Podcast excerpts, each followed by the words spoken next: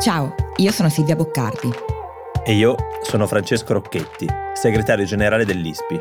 Questo è Globally, il podcast di Will in cui, grazie agli esperti dell'I S P I, diamo gli strumenti per analizzare e orientarci tra scenari internazionali in continuo mutamento. Il mondo cambia in fretta e questo è uno spazio per raccontare e capire il cambiamento, la politica internazionale e oggi le proteste in Cina spiegate in modo chiaro. Negli ultimi giorni in Cina decine di migliaia di persone, sparse in città enormi, lontane migliaia di chilometri tra di loro, hanno protestato insieme contro le misure di restrizione per il Covid del governo di Xi Jinping e in alcuni casi addirittura contro il governo stesso e il suo leader. A distanza di poche settimane dalla rielezione di Xi Jinping a leader del Partito Comunista per un, ined- per un inedito terzo mandato, le autorità si trovano a dover affrontare un'ondata di frustrazione e malcontento senza precedenti. Non è la prima volta che assistiamo a delle proteste in Cina, ma queste manifestazioni sono particolari per diverse ragioni, tra cui le modalità con cui si formano e con cui vengono soppresse. Oggi ne parliamo con Filippo Fasulo, analista dell'I S P I ed esperto di Cina, e Gianluigi Negro, professore associato in studi cinesi all'Università di Siena. Ciao Filippo, ciao Gianluigi, benvenuti. Ciao. Buongiorno a tutti. Buongiorno, buongiorno. Allora Filippo, era dai tempi delle manifestazioni di piazza Tiananmen del millenovecentottantanove che non si registravano proteste, diciamo, di questa portata, ma non è che negli ultimi trent'anni i cinesi non abbiano mai protestato. Ci racconti come si muovono, diciamo, le manifestazioni di piazza in Cina? Beh, in realtà di manifestazioni ce ne sono anche parecchie nel, negli anni. Per esempio c'è uno studio che riporta che soltanto al mese di giugno si siano registrate novecento proteste eh, in Cina in questi mesi, quindi ogni anno ci sono centinaia se non migliaia eh, di proteste. Qual è la differenza rispetto a quello che stiamo vedendo in questo momento? La differenza soprattutto è che se negli altri casi, nelle altre occasioni, le proteste erano soprattutto locali, legate a questioni ambientali, a questioni rurali, magari qualche fabbrica dove c'erano delle vertenze di lavoro, la differenza in questo caso è che sembra che ci sia una sorta di qualche, chiamiamola, coscienza nazionale, un, non proprio un'agenda comune, ma comunque si protesta per questioni simili. E lo vediamo da un esempio molto chiaro. Le proteste di Shanghai si sono tenute in una via particolare, via Urumqi. Perché via Urumqi? Perché a Urumqi, che è il capoluogo dello Xinjiang, si è tenuto un, si è stato un incendio eh, al quale probabilmente non si è riusciti a, a domarlo per causa Covid, per, per la questione del Covid, e questo ha portato la gente a scendere in piazza anche per quella protesta. Ecco, io qua ti faccio subito una, una domanda molto specifica. Cioè, sono circolate moltissime foto di questo incendio in cui si vedevano le porte delle case blindate, eh, che è il motivo, diciamo, per cui effettivamente poi queste, questa decina di persone eh, è, è morta eh, durante, durante questo incendio, e que, questa, queste morti hanno scatenato, diciamo, la protesta di tutta la Cina. Era una fake news o effettivamente in Cina la restrizione Covid è stata così, um, così forte, così intensa che le persone addirittura venivano, venivano chiuse all'interno delle proprie case?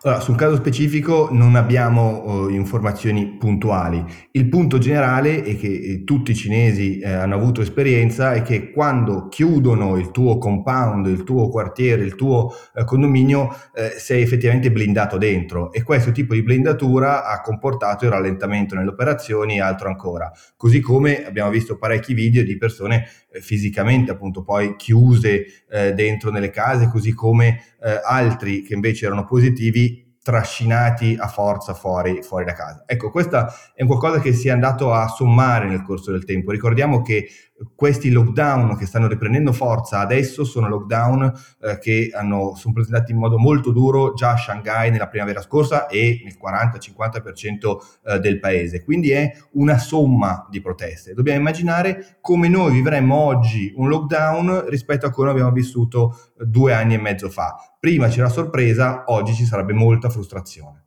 Chiaro. Filippo, io vorrei andare un attimo sulla lettura invece di queste, di queste manifestazioni, perché in Occidente, sui giornali e sull'informazione c'è stata un'interpretazione che è un po' questa grande protesta al sistema, questa grande protesta a Xi, un, eh, qualcosa che però adesso con te vorrei analizzare, cioè vorrei capire se invece queste proteste, al contrario tipo di Tiananmen, non riguardassero le riforme politiche, eh, il sistema politico, ma fossero soltanto per chiedere la fine di questa zero covid policy, appunto, che tu adesso menzionavi. Cioè, non stiamo, come Occidente, un po' overinterpretando quello che sta succedendo. I giovani cinesi, nonostante un certo isolamento, sono cresciuti in una società prospera, sono figli della globalizzazione e forse non sono schiavi di un'idea di protesta del passato come può essere quella di Tiananmen, una protesta sistemica, ma invece hanno visto tante proteste nelle piazze del mondo di questi anni per tanti motivi diversi, dalle primavere arabe fino a Black Lives Matter. Quindi, insomma, come dobbiamo interpretare, come non dobbiamo esagerare nell'interpretazione di queste proteste? Allora, in realtà anche nel caso di Tiananmen c'era un'insoddisfazione per le condizioni economiche nel momento in cui l'economia rallentava, poi dopo la cosa è montata ed è qui certo. eh, poi quello che si potrebbe verificare in questo caso, probabilmente no, però in linea teorica sì. E qui c'è un altro elemento eh, aggiuntivo eh, di queste proteste. Queste proteste si rivolgono direttamente a Xi Jinping, mentre in precedenza le proteste erano più che altro rivolte agli governatori locali. Ma da cosa dipende mm. questo fatto? Dipende appunto dalla ragione che Xi Jinping ha così tanto centralizzato il potere che è lui che è identificato come responsabile di tutto ciò che succede. Ricordiamoci anche un'altra cosa. Eh, le proteste di Shanghai, il lockdown di Shanghai della primavera, erano stati molto criticati, comunque avevano già creato malcontento. E si sì. pensava addirittura che il governatore locale potesse essere punito in qualche maniera per quanto successo allora. In realtà è stato indicato come il numero due di Xi Jinping, come il suo eh, nuovo braccio destro, il futuro premier. Quindi una piena eh, presa in carico di responsabilità da parte di Xi Jinping di quello che è successo. Non so se eh, i cinesi abbiano avuto modo di vedere le altre proteste in giro, però sicuramente hanno visto eh, Wuhan, forse ricorderemo le primissime occasioni quando la gente cantava dalle finestre eh, e poi sì. appunto Shanghai, ma anche Canton o altre eh, province cinesi in quelle settimane in cui eh, si eh, manifestava con grande, con grande forza. Ecco, da lì gradualmente si scende in piazza, magari anche avendo visto eh, in alcune occasioni proteste internazionali, ma senza seguendo quel modello. Aggiungo un'altra cosa che sembra abbia portato, poi è tutto da verificare, però è interessante come spunto, che abbia portato a creare malcontento: i mondiali. I mondiali nei quali la gente vede in televisione paesi, persone a tutto il mondo che sono insieme senza uh, mascherine dopo quasi tre anni. Tant'è vero che c'è una grossa discussione sul fatto che la tivù cinese eh, stia censurando in alcuni casi censurando i volti della gente senza mascherina allo stadio. Ecco, su questo proprio, Gianluigi, eh, secondo me è interessante vedere come si sta muovendo il governo. Abbiamo letto dappertutto le, delle modalità di proteste un po' alternative, no? Di queste manifestazioni, fogli bianchi, fogli a quattro, le formule matematiche, scatole in testa, gente che chiede di poter vedere film stranieri. Insomma, è, è chiaro che sono delle, delle manifestazioni un po' particolari, proprio perché ehm, c'è paura, no? di, questa, di questa potenziale censura, di questa, ehm, di questa repressione. In questo momento mi interesserebbe capire come si sta effettivamente muovendo il governo, come si sta muovendo la polizia, oltre agli arresti, come sta censurando, come sta bloccando queste manifestazioni. Sì, effettivamente la risposta dal punto di vista governativo si sviluppa su du- almeno due binari, quello online e quello offline. Per quanto riguarda il che non necessariamente sono scollegati tra di loro, dal momento che la polizia si serve anche di sistemi mediali, soprattutto penso ai social network, per monitorare in maniera effettiva anche quelle che sono le proteste che hanno coinvolto soprattutto studenti universitari. Ad esempio, un Un, un espediente molto pratico è stato eh, quello di eh, chiedere agli studenti di, eh, disatti- di disattivare la propria mh, funzione torcia del cellulare durante queste proteste, proprio per identificare eh, meglio anche i loro volti o di chi semplicemente ha preso parte a queste, a queste iniziative. E, mh, vi sono dei controlli effettivi anche all'interno dell'università che possono essere, sono, stati, sono di fatto coadiuvati anche da ricerche eh, intrecciate eh, attraverso dispositivi di geo- geolocalizzazione.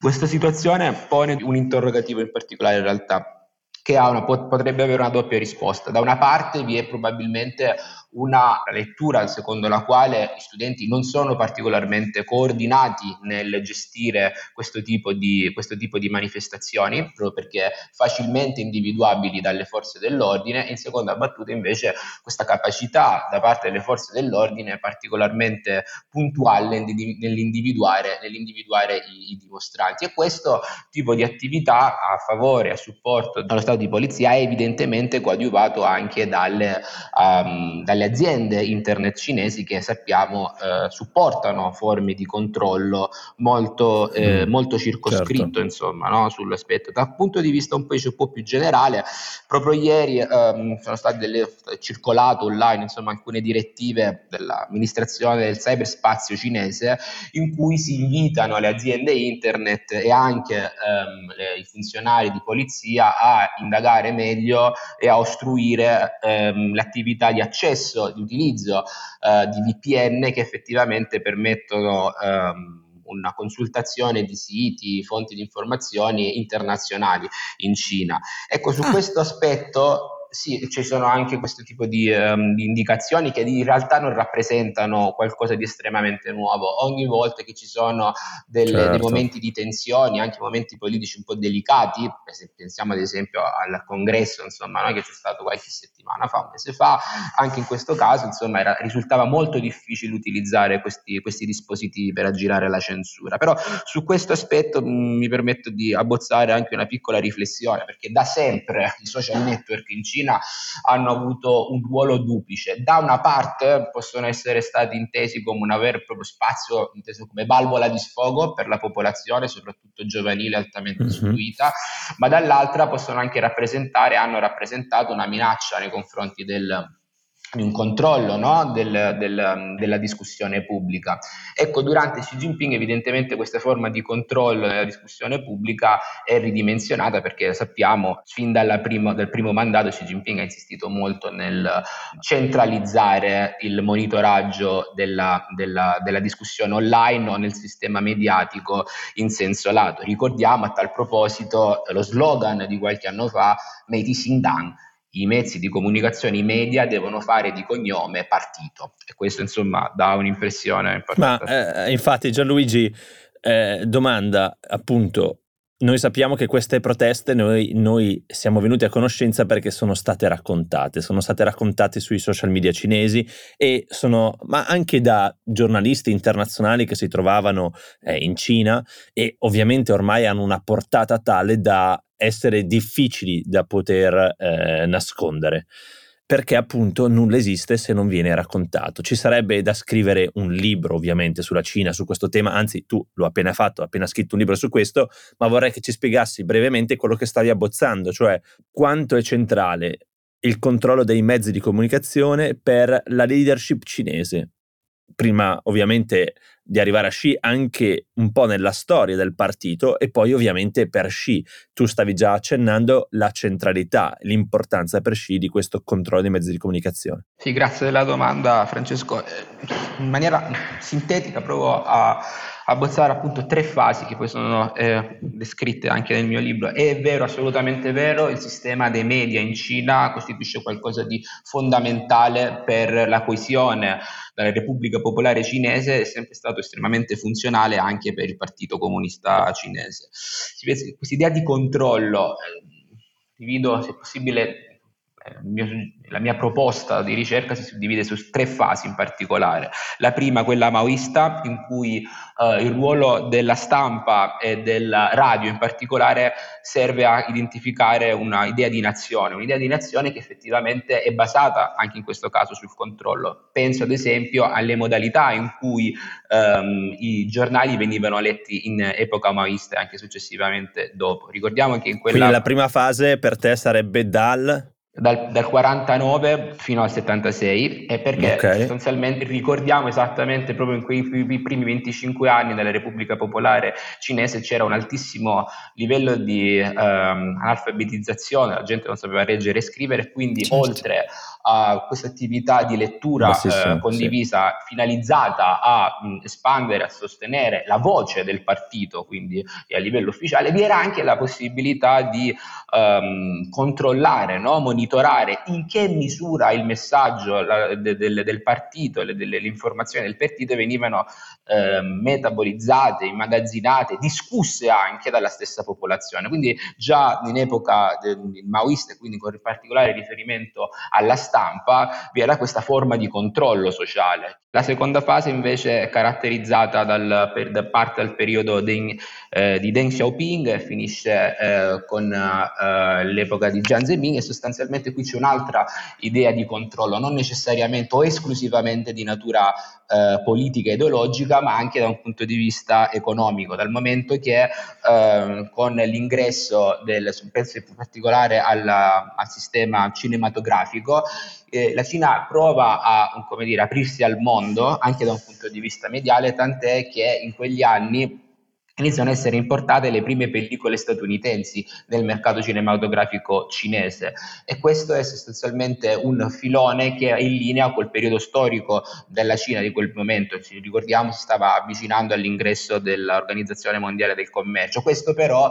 eh, risultava, eh, costituiva un vero problema, perché queste pellicole statunitensi occupavano e cannibalizzavano il mercato cinematografico cinese, e quindi da qui l'idea di importare, eh, di, di sviluppare un sistema di quote, quote finalizzate da una parte a proteggere il mercato cinese e quindi sostenere il mercato interno con delle pellicole nazionali, quindi limitare la concorrenza internazionale, e dall'altro eh, promuovere appunto anche da un punto di vista contenutistico un mercato, un mercato autoctono.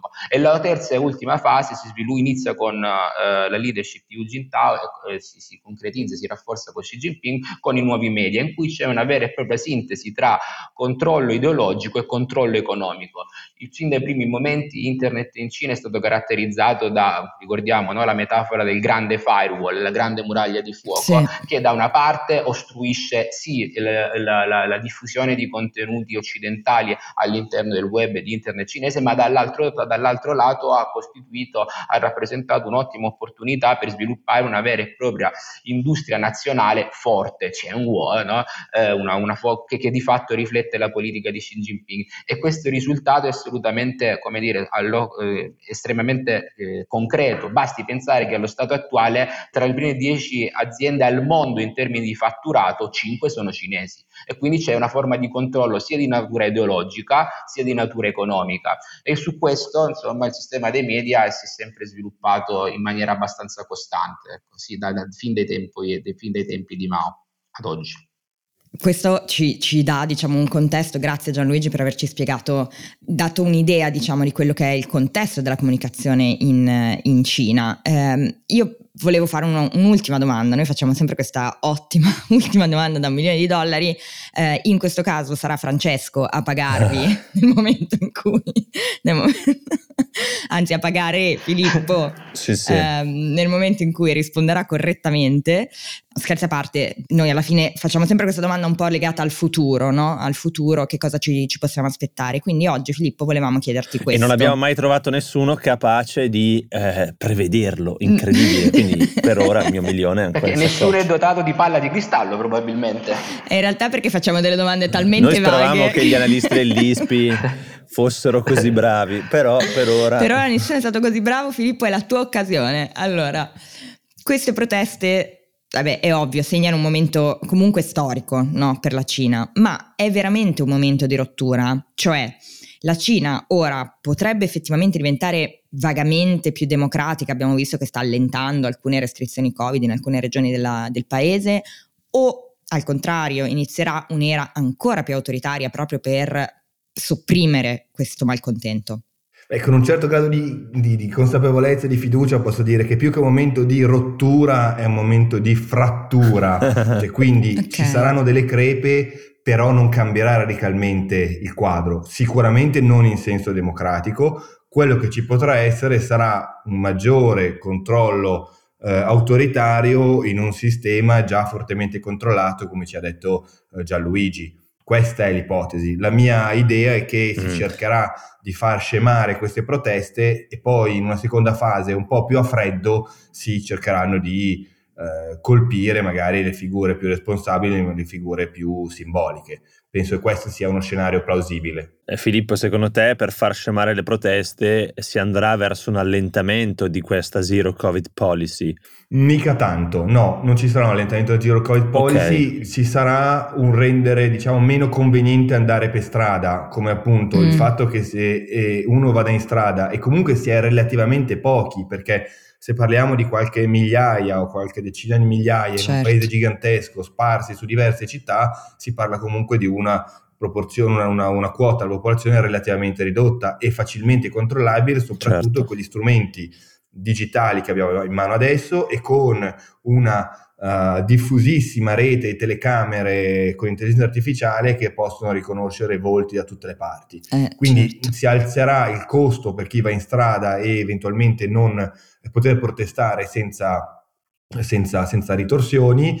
A un certo punto eh, passerà la voglia, resta però sullo sfondo il grosso dilemma su cosa fare col Covid. Di fatto la Cina, che in qualche maniera ha avuto un primo successo all'inizio, è rimasta prigioniera di quel successo e di fatto è rimasta bloccata alla primavera del duemilaventi e quindi al uh, durissimo bivio tra aprire e avere le morti che salgono e però favorire l'economia o restare chiusi danneggiando l'economia. Ecco, noi l'abbiamo superata nel bene o nel male, loro purtroppo non ancora.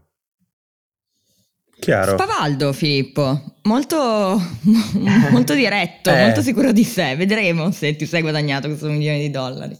Vediamo il boss di Natale. Uh, uh, Silvia, non rimarcare per favore. Uh, io, io mi avvio verso la chiusura per non ricordare più questa, questa piccola cosa e volevo um, in primis ringraziare Filippo e Gianluigi che si sono prestati a questa uh, puntata a un po' a due voci. Combo. Abbiamo provato a portare, come dire, due esperti della Cina, della politica interna cinese e abbiamo, come dire, dato il benvenuto a Gianluigi che ha da poco pubblicato un libro che si chiama Le voci di Pechino, come i media hanno costruito l'identità cinese. Uh, Filippo ormai lo conosciamo, avrà tra poco in saccoccia il milione di dollari, quindi sarà anche un personaggio, come dire, eh, molto famoso per aver vinto. Vi ringraziamo ancora, eh, chiaramente queste proteste sono, eh, sono inusuali da seguire per eh, chi è dalla nostra parte del mondo, vede un paese che noi abbiamo sempre ritenuto molto controllante, e lo è, e vedere emergere queste proteste è sicuramente un elemento di novità anche per noi. Eh, seguirle è, è interessante perché eh, si capisce come la Cina appunto proverà a rispondere a queste proteste, lo vedremo nei prossimi mesi.